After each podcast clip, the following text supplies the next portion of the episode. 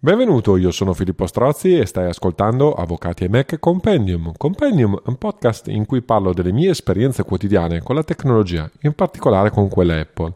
Questo è l'episodio 19 ed è una puntata in parte di aggiornamento. Parlerò in particolare dell'uso del Raspberry Pi come accessorio per l'iPad. Sigla!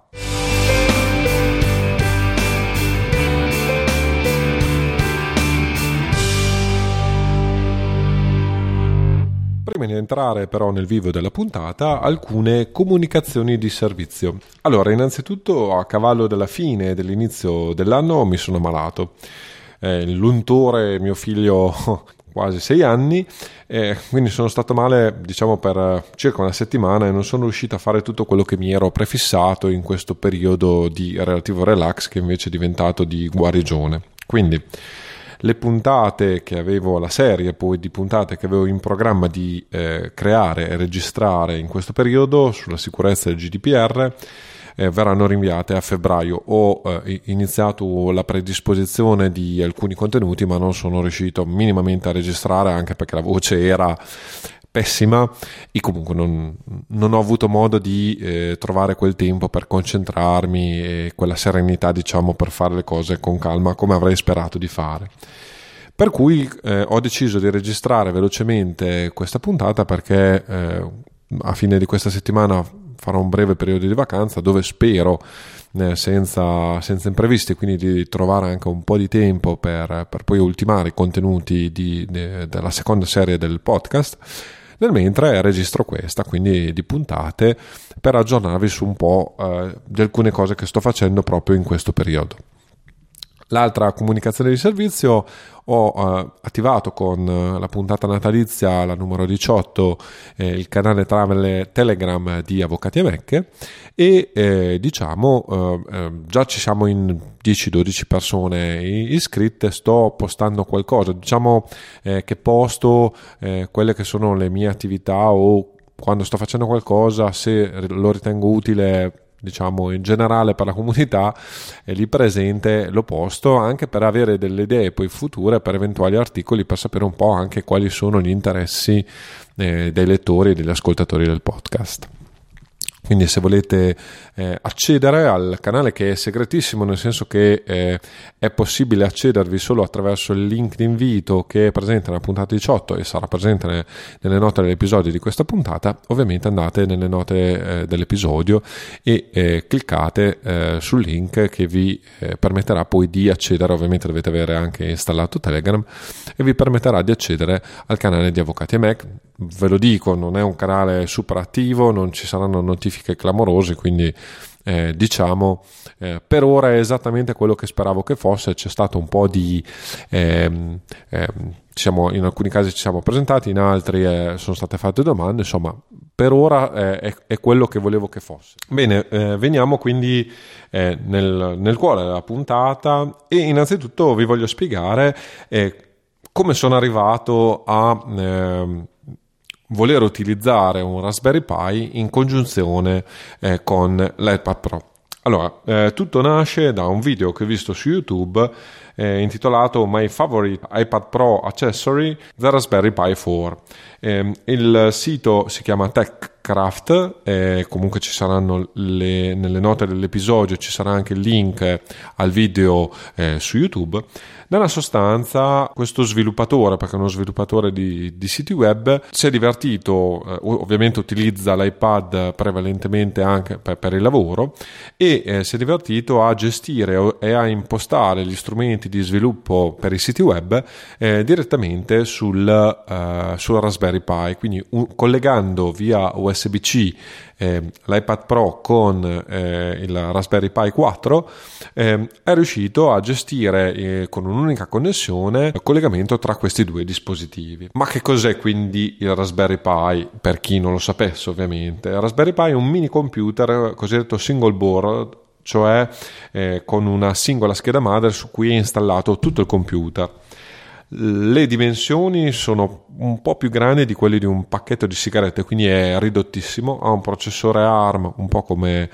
gli iPad e gli iPhone. La cosa particolare è che è una tecnologia open source da una parte Eh, ho messo anche giusto per darvi delle idee di paragone e eh, per farvi vedere anche un po' come funziona tutto il sistema, delle foto sempre, che trovate sempre nelle note dell'episodio, sia di raffronto tra eh, l'iPad, eh, sì, tra eh, l'iPad con di fianco la Raspberry Pi, sia eh, con come metodo di paragone un iPhone. E la cosa interessante è che oltre a un chip ARM, quindi a basso consumo, eh, ha quattro porte USB, WiFi, Bluetooth e, e, ovviamente porta di rete. Come utilizza il, il chip ARM? Ovviamente la richiesta di energia, eh, di risorse energetiche è relativamente eh, bassa. Eh, questo permette nella sostanza di eh, alimentare questo microcomputer direttamente dall'iPad Pro io ovviamente ecco, non, ho, non ho fatto i test con, con, un vecchio iPad Pro che ho a disposizione, probabilmente eh, se avrò tempo farò qualche test comunque, ma c'è tutto il problema della, della gestione diciamo, dei cavi. Ma con il mio uh, iPad Pro eh, eh, del 2018 e eh, connessione a USB-C non ho avuto problemi a eh, alimentare nella sostanza il mio Raspberry Pi 3 perché io non ho ancora acquistato e penso che non acquisterò a breve un Raspberry eh, Pi 4 e quindi tutto quello che vi racconterò ovviamente in questa puntata di oggi è legato alla mia esperienza con il Raspberry Pi 3, che è la versione eh, più vecchia che ho comprato a febbraio del 2009 ed era già uscita peraltro da un po'. Questo è interessante però perché sicuramente se volete maggiori approfondimenti ovviamente potete andare a vedere, adesso si trova tendenzialmente molto facile trovare un Raspberry 4, eh, Pi 4 piuttosto che un Raspberry Pi eh, 3 eh, però sicuramente se avete de, per caso comprato per, per, diletto uno di questi oggetti tempo addietro lo eh, potete eh, diciamo così riciclare ehm, eh, e adesso vi spiegherò un po' sia come eh, che per quali finalità. L'ultima eh, cosa che vi volevo segnalare sono i costi, che sono veramente interessanti, è una delle, delle cose più interessanti probabilmente eh, legata a Raspberry Pi. È un mini computer, come vi dicevo, il costo dello starter kit eh, che ho pagato io per esempio per il mio Raspberry Pi 3 eh, B credo che fosse B+, ma non sono sicuro al 100%, è stato eh, di eh, 57,93 euro su Amazon all'epoca in cui l'ho comprato. Adesso oggettivamente non si trova queste cifre, ma presumibilmente perché eh, di fatto ha, è più di interesse il Raspberry Pi 4 che eh, lo vedremo dopo, confrontato a, a livello di, di, prezzi praticamente equivale. Attra- attualmente, l'ho lasciato sempre nelle note dell'episodio, eh, si trova su Amazon, poi probabilmente se lo cercate su eBay o altri posti lo trovate a un costo minore. Raspberry Pi eh, 3B eh, con eh, lo starter kit che diciamo è l'alimentatore più la custodia che vi permette di eh, diciamo gestirlo come un, un, piccolo apparecchio perché abitualmente si può comprare senza nessun tipo di custodia, solo proprio la parte diciamo hardware meccanica eh, con chip a vista e così via che però eh, lo rende scarsamente trasportabile diciamo a eh, 83,95 euro. Il Raspberry Pi 4 invece che può arrivare fino a 4 GB di RAM ha ovviamente un processore più moderno, sempre ARM comunque, ha due porte USB 3, eh, Raspberry 3 invece ne aveva solo uh, 4, tutte USB 2. Ha una porta di rete gigabit, quindi anche con, eh, permette di ehm, condividere i contenuti attraverso la porta di rete eh, con maggiore performance. Viene sempre in una versione starter kit, quindi già con i dissipatori di calore e il, la custodia più l'alimentatore eh, e varie eh, kit di conversione eh, per i, i, cavi HDMI perché è possibile ovviamente collegarlo a un televisore normale diciamo e comunque a un monitor eh, che abbia la compatibilità HDMI costa 98,90 nella sostanza. Anche qui vi lascerò tutti i link eh, per l'eventuale acquisto o comunque per vedere eh, le caratteristiche e così via su Amazon. Il vantaggio rispetto al mio Pi 3 è nella sostanza che il collegamento via USB-C, eh, perché di fatto l'alimentazione USB-C eh, permette di eh, collegare direttamente con un cavo USB-C a USB-C l'iPad eh, con il Raspberry Pi 4 e oltre a alimentare Raspberry Pi dentro l'USB-C eh, possono passare i dati. Quindi di fatto non c'è bisogno di altro per collegare direttamente eh, l'iPad al Raspberry Pi. Quindi è interessante, attenzione, l'unica particolarità è che non tutti i cavi USB-C, perché Raspberry Pi 4 sostanzialmente non ha, ha implementato una versione dell'USB-C eh, non standard, non tutti i cavi eh, eh, sono compatibili. Eh, in questo caso vi eh, rinvio sempre al, um, a, un, a, un, video su YouTube ehm, di TechCraft eh, dove um, c'è un link a un, un cavo Anchor, penso che sia, che invece eh, permette, eh, è già testato diciamo, eh, perché l'ha testato eh, il, lo youtuber che ha fatto il video e che funziona perfettamente con il Raspberry Pi 4. Per il Raspberry Pi 3 invece è ovvio che occorre da una parte avere un cavo eh, che permette l'alimentazione e poi eh, collegarsi o eh, a mezzo eh, o collegare il Raspberry Pi alla rete a cui siamo collegati con l'iPad e quindi accedervi in questa maniera sia via eh, wifi che eh, via ovviamente cavo di rete. Comunque nulla di particolarmente complicato. L'altra cosa che vi segnalo è che eh, per quanto riguarda il Raspberry Pi eh, 3 il chip diciamo eh, il chip ARM scalda molto meno rispetto al 4 per cui eh, per il 3 se volete avere un'alimentazione potete avere anche eh, una dissipazione, scusate, potete avere anche un case con eh, dissipazione passiva, esistono dei case d'alluminio nella sostanza che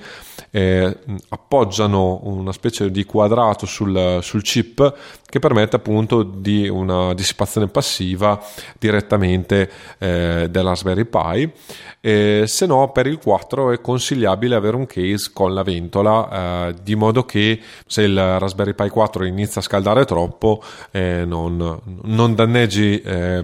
Eh, eh, non danneggi l'hardware, ma tendenzialmente questo non, si, non, non dovrebbe accadere, semplicemente però eh, il, il, chip ARM eh, verrà automaticamente ehm, rallentato eh, per evitare il surriscaldamento, ma questo ovviamente inciderà sulle performance. In generale, giusto se vi fa, state facendo delle domande, il, il Raspberry Pi mh, ovviamente non sono dei supercomputer, sono dei piccoli computer, quindi eh, paragonabili probabilmente a un netbook per intenderci come potenza di calcolo, ma eh, con sopra Linux eh, anche con interfaccia grafica, diciamo, eh, funzionano abbastanza bene eh, così di natura. Poi è possibile, se siete veramente degli smanettoni, eh, fare tutto senza interfaccia grafica, quindi alleggerendo ulteriormente eh, il carico di lavoro eh, del processore del Raspberry Pi e quindi renderlo ancora più eh, flessibile e ancora tra virgolette più potente nel senso che non dovendo gestire anche l'interfaccia grafica eh, sicuramente eh, il Raspberry Pi funziona bene. Dalle mie sperimentazioni, però, devo dire la verità, non ho trovato uh, grossi problemi. Ho sia fatto l'installazione con solo interfaccia eh, a riga di comando, nella sostanza, e tra l'altro ve ne ho parlato all'inizio del, della, delle, delle, puntate di Avvocati e Mac Compendium. Eh, è praticamente restato in ufficio eh, per svariati mesi, sempre acceso, sì, non, non, particolarmente utilizzato, ma sempre acceso, senza nessun tipo di problema e eh, senza avermi da, mai dato eh, alcun segno di cedimento. Con, eh, recentemente ho fatto un po' di, di test eh, che vi racconterò appunto, ho installato addirittura l'interfaccia grafica e devo dire la verità, non l'ho tenuto acceso sempre, quindi non, non, non so dirvi per molto tempo cosa, eh, cosa, possa succedere, ma l'interfaccia grafica funzionava bene, era reattiva, non ho fatto delle cose clamorose diciamo, ma eh, eh, si può utilizzare tranquillamente senza dover aspettare mille anni eh, per, eh, per, gestire il tutto. Ecco, probabilmente se volete navigare in maniera fluida eh, con Raspberry Pi eh, direttamente su schermo, forse questo non è proprio è avere molte finestre del browser aperte, forse questo non è la cosa migliore, ma tendenzialmente come accessorio di un iPad appunto non, non ha nessun tipo di scopo eh, proprio perché eh, eh, l'idea di fondo è quella di utilizzare invece le caratteristiche specifiche dell'iPad eh, per navigare, per, fare, per gestire altri compiti e invece utilizzare Raspberry Pi eh, come eh, sostituto di un computer remoto, ma invece avere un microcomputer di fianco al nostro iPad per svolgere svariati compiti. Adesso eh, vediamo quali. Perché quindi il uh, Raspberry Pi può diventare un accessorio utile per l'iPad? Beh, innanzitutto eh, il primo motivo appunto è la sua economicità. Se ragioniamo eh, molto velocemente, eh, considerate che per esempio la scheda SD che eh, va inserita dentro Raspberry Pi e che fa eh, da, chiamiamolo così, hard disk di questo dispositivo, sono micro SD a dire la verità, sono molto economiche eh, e soprattutto hanno un ottimo eh, rapporto tra costo e spazio. Giusto per darvi un'idea, una SS, eh, micro SD da 128 GB della SanDisk da, eh, oggi costa intorno ai 22 euro su Amazon. Ci sono sempre i link nelle note dell'episodio. Piuttosto che una uh, S- eh, micro SD da 256 GB che nella sostanza sono, è lo spazio che ho io sul mio iPad Pro costa eh, semplicemente 56 euro. Utilizzare un Raspberry Pi con all'interno una micro SD con queste eh, dimensioni di spazio ovviamente eh, permette massima portabilità da, da, una parte, dall'altra di avere uno spazio di archiviazione significativo che vi permette di eh, ovviamente eh, salvare una quantità notevole di dati, eh, dati che poi, lo vedremo dopo, possono essere anche resi accessibili al, all'iPad stesso e quindi ampliare velocemente lo spazio di eh, conservazione dei dati del, dell'iPad. Bene o male, eh, a prescindere dai costi della, della micro SD, e, e, i kit diciamo di montaggio viaggiano appunto come vi avevo detto dai 50 euro ai 100 euro quindi un Raspberry Pi può costare eh, col kit completo un centinaio di euro con già dentro un SD di, di, di, credo 32 GB oppure se comprate i singoli pezzi perché volete farvi un Raspberry Pi customizzato, chiamiamolo così, personalizzato con un case, casomai che comprate separatamente eh, con, con, delle ventole apposite o piuttosto con un raffreddamento passivo, esistono ovviamente tutta una serie di eh, accessori per questo piccolo computerino che oggi non, non ha senso andare a, ad approfondire, però Ovviamente eh, la, vostra, la, spesa eh, di, di, questa soluzione viaggerà intorno a un centinaio di euro e ovviamente si può fare anche con meno probabilmente. Quindi oltre all'economicità che abbiamo appena visto c'è anche la portabilità. L'ingombro come, come vi ho già descritto è, è minimo, il peso non ho fatto delle, delle, dei pesi statistici ma ha un peso quasi infinitesimale eh, è grosso più o meno come un po' più di un pacchetto di sigarette, eh, sia come spessore che come dimensione. Ovviamente eh, è un accessorio che occupa pochissimo spazio in viaggio e che però vi permette appunto di implementare e di risolvere anche alcuni eh, aspetti critici invece dell'iPad stesso. L'altra cosa interessante, se non siete eh, esperti di Linux, perché non l'ho detto forse prima, ma il sistema operativo su cui gira, eh, tutto il Raspberry Pi gira, è una versione modificata di Debian che si chiama Raspbian. Se non, non siete super eh, addentro a Linux quindi non volete gestire la riga di comando, è comunque relativamente semplice attivare la cossidetta interfaccia grafica e collegarvi eh, attraverso VNC al, eh, dal vostro iPad che quindi diventerà di fatto uno, eh, uno schermo del Raspberry Pi per quando eh, dovete fare attività amministrativa o volete accedere in maniera semplice al Raspberry Pi. Quindi anche qui molto comodo. L'unica precisazione che faccio ad oggi è che ho provato con varie guide a eh, accedere attraverso il programma Screen che di fatto utilizzo quotidianamente per collegarmi in remoto ai Mac, che è un programma di VNC eh, che permette appunto di collegarsi in remoto eh, con, eh, con, un computer e ovviamente utilizzare l'iPad piuttosto che un altro computer per mh, teleguidare l'interfaccia grafica. Non funziona bene con eh, il Raspberry Pi, non sono riuscito di fatto a configurarlo correttamente ma eh, altre applicazioni come VNC Viewer, anche qui no- nelle note dell'episodio trovate tutti i link all'App Store per vedere le varie applicazioni e eventualmente eh, comprarle. Eh, comunque con VNC Viewer, che non è comodissimo dal mio punto di vista, però eh, si riesce a gestire tranquillamente dall'iPad eh, l'interfaccia grafica del Raspberry Pi, quindi molto molto molto comodo. Eh, a questo punto che cosa può però servire eh, il Raspberry Pi eh, con l'iPad? Beh, nella sostanza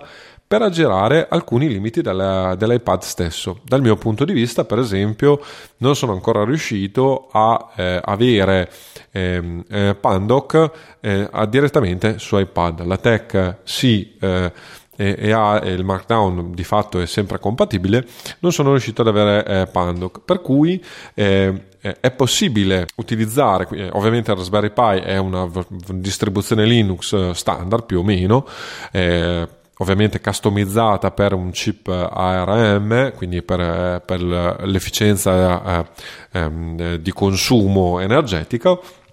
ma ovviamente eh, questo mi permette eh, di accedere a tutte le potenzialità eh, eh di Pandoc e quindi di generare automaticamente i PDF eh, utilizzando un mix di Markdown, Pandoc e LaTeX.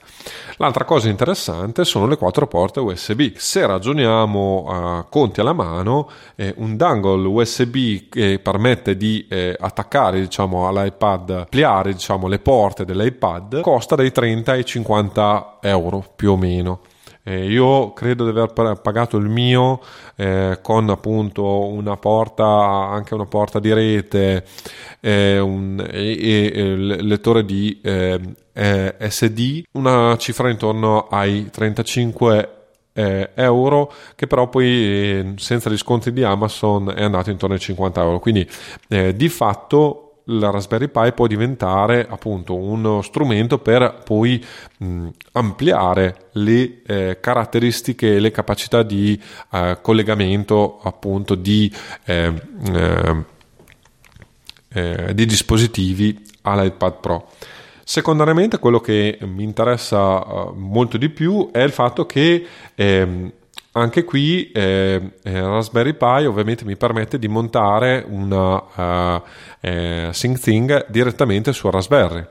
Quindi di eh, sincronizzare sostanzialmente i dati dell'ufficio sul Raspberry Pi e rendere di fatto disponibile all'iPad attraverso il protocollo così, eh, Samba ehm, le cartelle dell'ufficio direttamente sul Raspberry Pi eh, collegato eh, all'iPad. Quindi anche qui eh, un ulteriore vantaggio perché ovviamente eh, spazio a poco costo e accesso a tutta la documentazione dell'ufficio che ovviamente può sincronizzarsi eh, via internet con, eh, con, i dati che ho in ufficio. Questo mi permette anche potenzialmente di lavorare offline, perché una volta che ho sincronizzato tutti i dati eh, su Raspberry Pi, ovviamente questi dati eh, eh, li posso eh, avere anche senza avere il collegamento ad internet. L'altra cosa molto interessante è che Raspberry Pi, tra le varie funzioni, può utilizzare il eh, ricevitore di segnale Wi-Fi come hotspot e quindi eh, può ripetere eh, il segnale di un collegamento internet ad altri dispositivi e creare appunto un hotspot eh, direttamente nel, per esempio collegando il cavo di rete alla Raspberry Pi poi avere un hotspot eh, temporaneo diciamo attraverso il Raspberry Pi. La cosa molto interessante anche qui è che eh, grazie al fatto che è un sistema operativo anche avanzato, è un sistema operativo Linux, è possibile per esempio creare delle VPN statiche eh, dal Raspberry Pi a, eh, tu, eh, all'ufficio, come già faccio. E quindi se io mi collego all'hotspot del Raspberry Pi con il mio iPad e così via e con altri dispositivi, avrò direttamente anche accesso attraverso la VPN all'ufficio ovunque io sia, anche casomai eh, utilizzando delle connessioni eh, differenti, cioè eh, connessioni non sicure, ma che vengono eh, diciamo um, rese sicure attraverso appunto una configurazione più o meno avanzata, però eh, sicuramente possibile sul Raspberry Pi. Da ultimo per gli avvocati, secondo me, l'altra cosa interessante è il fatto che è possibile utilizzare il Raspberry Pi direttamente per il PCT. Eh, questo perché eh, ho già testato, ve ne ho già parlato nelle, nelle, nelle, puntate precedenti, sono riuscito senza troppi problemi a configurare un computer Linux, non un Raspberry Pi, devo dire la verità, non, non ci ho man- ancora provato, ma è uno dei test che mi, mi prefiggo di, di, portare avanti nel, nel, tempo. È possibile ov- ovviamente utilizzare le, le, firme digitali direttamente con Raspberry Pi e quindi teleguidando Raspberry Pi, da, per esempio dall'iPad, fare un deposito telematico di, eh, direttamente su eh, Raspberry Pi. Vediamo quindi eh, quali sono stati i miei esperimenti fino ad ora con il Raspberry Pi e l'iPad Pro. Innanzitutto la prima cosa che ovviamente ho voluto testare, siccome eh, avevo un Raspberry differente da quello che eh, ha testato lo youtuber, volevo eh, innanzitutto verificare che eh, il Raspberry Pi 3 funzionasse con il mio eh, potesse essere alimentato direttamente dal mio iPad Pro. E posso dirvi con totale tranquillità che sono riuscito sia a far funzionare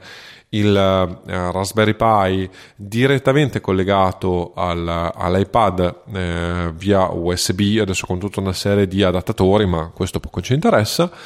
ehm, sia attraverso ehm, eh, l'iPad, sempre collegato all'iPad con eh, alimentazione. Quindi in tutti e due i casi comunque il Raspberry Pi ha funzionato, non mi ha dato problemi, ha, è sempre stato eh, funzionante, non ci sono stati cali di tensione tali per cui eh, il Raspberry Pi può a, avere dei problemi, per cui non ho fatto ovviamente del... Eh, degli esperimenti di lunghe ore eh, in questa modalità, eh, però mh, da questi primi esperimenti eh,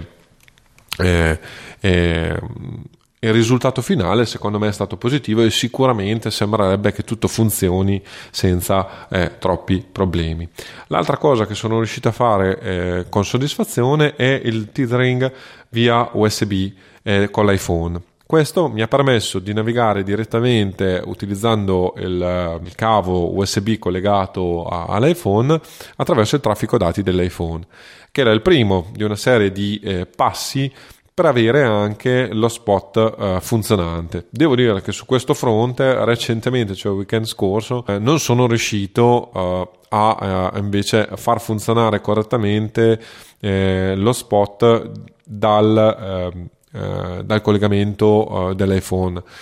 E questo perché devo dire la verità ho un po' improvvisato e non sono sufficientemente secondo me avvezzo a poter improvvisare con Linux. Comunque ho un po' improvvisato modificando alcuni passaggi di una guida sperando che appunto di aver colto tutte le, le sfumature del caso e così credo che non fosse.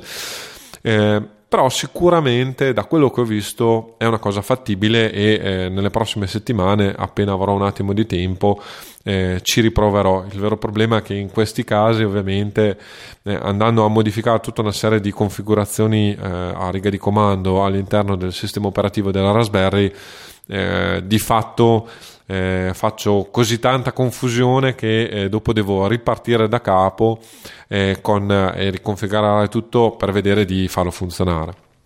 La cosa carina dei Raspberry Pi è siccome ovviamente eh, è possibile di fatto reinstallare il sistema operativo abbastanza velocemente, eh, non è un'operazione difficile ripartire da zero e ehm, anzi è possibile avere più eh, micro eh, SD da sostituire all'interno della Raspberry Pi con eh, diciamo configurazioni eh, particolari del vostro Raspberry per le differenti eventuali esigenze che avete. Eh, io adesso ne ho comprato, ho comprato una piccola SD da 8 euro, non di più, eh, da 16 GB dove appunto ho intenzione di fare un po' di esperimenti e ehm, quindi avere una SD diciamo operativa su cui eventualmente poi farò ehm, eh, l'ultima configurazione quando tutto sarà perfetto e avrò creato un procedimento abbastanza dettagliato e eh, ripetibile ovviamente di quello che voglio fare invece eh, questa piccola SD eh, diciamo spendibile dove riformatterò varie volte con uh, il sistema operativo da capo per testare tutte le varie configurazioni e tutti vari, eh, tutte le varie gestioni ovviamente del Raspberry che voglio implementare. L'altra cosa di cui vi avevo già parlato uh, che non è legata direttamente agli esperimenti che ho fatto recentemente ma eh, sono esperimenti che ho fatto tempo addietro è ovviamente la sincronizzazione dei dati con SyncThing su Raspberry Pi. L'ho fatto ovviamente con Avvocati Mac e non con i dati dell'ufficio, ma nella sostanza i principi non cambiano e quello che mi interessava eh, e che ancora devo fare in maniera uh, sufficientemente eh, tranquilla da, uh, da dire che lo posso fare senza problemi è quello ovviamente di cifrare il, uh, l'hard disk sostanzialmente la micro SD del Raspberry per, eh, per, avere la garanzia che se ci copio sopra ovviamente i eh, dati dell'ufficio, questi eh, nel caso in cui eh, perda Raspberry o la eh, micro SD venga eh, tolta da Raspberry stessi, i dati ovviamente dell'ufficio siano al sicuro e siano cifrati la cifratura dei dati su Linux rispetto a Mac è decisamente più complicata. Devo, sono ancora mh, nella fase dove sto valutando se creare una cartella apposta cifrata dove andare poi a salvare tutti i dati o eh, e che probabilmente è la soluzione migliore anche se forse un po' più complessa perché ogni volta bisogna poi decifrare questa cartella per far partire tutto il sistema oppure cifrare direttamente tutta l'SD con il sistema operativo anche sopra e, e mm, e quindi essere più sicuro e probabilmente essere più, eh, essere più veloce nella gestione appunto del Raspberry. I problemi sono organizzativi perché ovviamente se l'hard disk è cifrato per far partire il Raspberry eh, ci vuole comunque eh, un primo collegamento che si può fare ovviamente solo via SSH Invece con la cartella cifrata probabilmente si può avere la, doppia partenza, cioè sia accedere via SSH alla Raspberry Pi e decifrare la, la, la partizione eh, eh, dove sono salvati poi i dati cifrati e, e dell'ufficio, oppure avere accesso a fare la stessa cosa attraverso ovviamente l'interfaccia grafica. Quindi probabilmente penso che andrò per questa seconda strada, però ancora mi sto documentando, sto vedendo un po' eh, come è possibile fare, anche perché appunto l'idea di fondo, dal mio punto di vista, è ovviamente quella non solo di farlo una volta, ma di eh, eh, creare un flusso operativo, diciamo, riproducibile, documentarlo, probabilmente scrivere anche un articolo per avvocati Mac, più che altro per documentarlo internamente per me, ma già che ci sono, se qualcuno fosse interessato, ovviamente, permettere ad altri di eh, seguire le mie orbi. L'altra cosa che eh, mi interesserebbe fare, sempre in quest'ottica di creare eh, appunto un uh, Raspberry Pi che diventi uno strumento eh, di lavoro e, e, di semplificazione anche del mio lavoro con eh, l'iPad è quello, mh, oltre appunto creare un sistema di hotspot uh, per cui eh, io possa accedere, diciamo, anche quando non sono collegato a internet o uh, condividendo comunque il traffico dati dell'iPhone alla rete wifi eh, generata da Raspberry Pi con sopra i dati dell'ufficio collegati in VPN nel momento in cui ovviamente il Raspberry Pi è collegato ad internet al mio ufficio, mi piacerebbe anche implementare sostanzialmente eh, nello spot eh, un eh, piccolo payhole. Eh, quindi avere, ne ho parlato in un articolo di Avvocati e Mac a cui vi rimando e trovate sempre nelle note dell'episodio, Payhole è praticamente un, uh, un piccolo server DNS che nella sostanza eh, pulisce il traffico dati da, tutti, eh, eh, da, tutte quelle richieste DNS, cioè di eh, contenuti eh, di eh, mh, siti diciamo di pubblicità, ma soprattutto anche di eh, siti malevoli, chiamiamoli così, che potrebbero appunto rendere la navigazione non solo più pesante perché ovviamente tutta la pubblicità che viene caricata soprattutto in mobilità consuma traffico inutilmente, ma eh, soprattutto anche siti di phishing e eh, vari altri malware che si possono ovviamente eh, prendere attraverso la navigazione non attenta eh, di internet eh, o da queste appunto pubblicità che spesso e volentieri eh, si trovano sui vari siti. Quindi eh, a chiusura diciamo del cerchio mi piacerebbe eh, proprio in questo periodo ci sto lavorando sopra avere anche eh, montato su Raspberry Pi il Pi-Hole eh, per eh, appunto eh, creare questo ult- ulteriore filtro soprattutto nella navigazione ehm, con il tethering quindi con il collegamento direttamente del traffico dati dal, dall'iPhone perché questo ovviamente ridurrebbe anche i consumi di traffico direttamente nell'iPhone e ovviamente mi permetterebbe di avere uh, un, un hotspot eh, più potente da un certo punto di vista dell'iPhone stesso e eh, con accesso anche a risorse eh, hardware come appunto spazio, cioè salvare dati direttamente sul Pi-hole, sul, ehm, eh, sul Raspberry Pi e così via. Quindi sarebbe la soluzione completa. Come sempre, quando eh, e se avrò novità vi aggiornerò e di fatto qui si conclude eh, questa eh, eh, nuova puntata di Avvocati e Mac Compendium. Spero quindi di avervi incuriosito eh, con questo utilizzo particolare dell'iPad con il Raspberry Pi. Io sono stato incuriosito appunto a mia volta dal video di eh, TechCraft. Credo che Raspberry Pi non sia per tutti, lo, lo ammetto, mh, eh, ma vi sprono a provarlo barra acquistarlo perché il costo ovviamente è veramente basso può essere un'ottima palestra per approfondire l'utilizzo di Linux che vi può permettere di eh, avere una conoscenza più approfondita ovviamente di come funzionano eh, sistema, come funziona il sistema operativo della, della Apple perché nella sostanza so, sotto il cofano eh, Darwin è eh, un sistema Unix-like e molti comandi di Linux funzionano anche su macOS quindi approfondendo l'uno approfondite anche eh, l'utilizzo uh, uh, del Mac. C'è veramente tanto materiale eh, per la configurazione di vari progetti su, per Raspberry Pi. Può diventare facilmente un computer portatile da usare alla bisogna.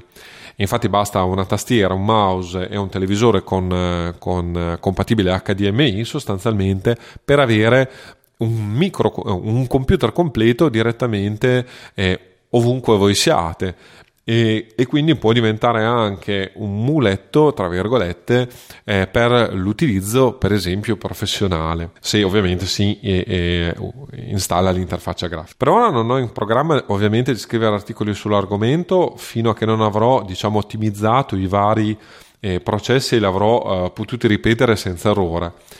Il mondo Linux per la configurazione di questi servizi è, è relativamente complesso e me ne rendo conto e non voglio creare sicuramente delle guide che funzionano solo a me e, e solo con eh, situazioni particolari. Il grosso vantaggio del Raspberry Pi è eh, eh, che sostituendo appunto la eh, eh micro SD è possibile avere differenti configurazioni e quindi sbizzarrirsi con la sperimentazione e eventualmente reinstallare da zero per eh, riprovare senza troppa difficoltà. Come sempre trovate alcuni approfondimenti e link nelle note dell'episodio che potete trovare al sito www.avvocatiemac.it slash podcast slash 19. Se vi è piaciuta la puntata, se avete suggerimenti o richieste, lasciate una recensione su iTunes. Come fare? Semplicissimo, come al solito ho scritto una guida, la trovate sempre nei link nelle note dell'episodio. Ci sentiamo presto.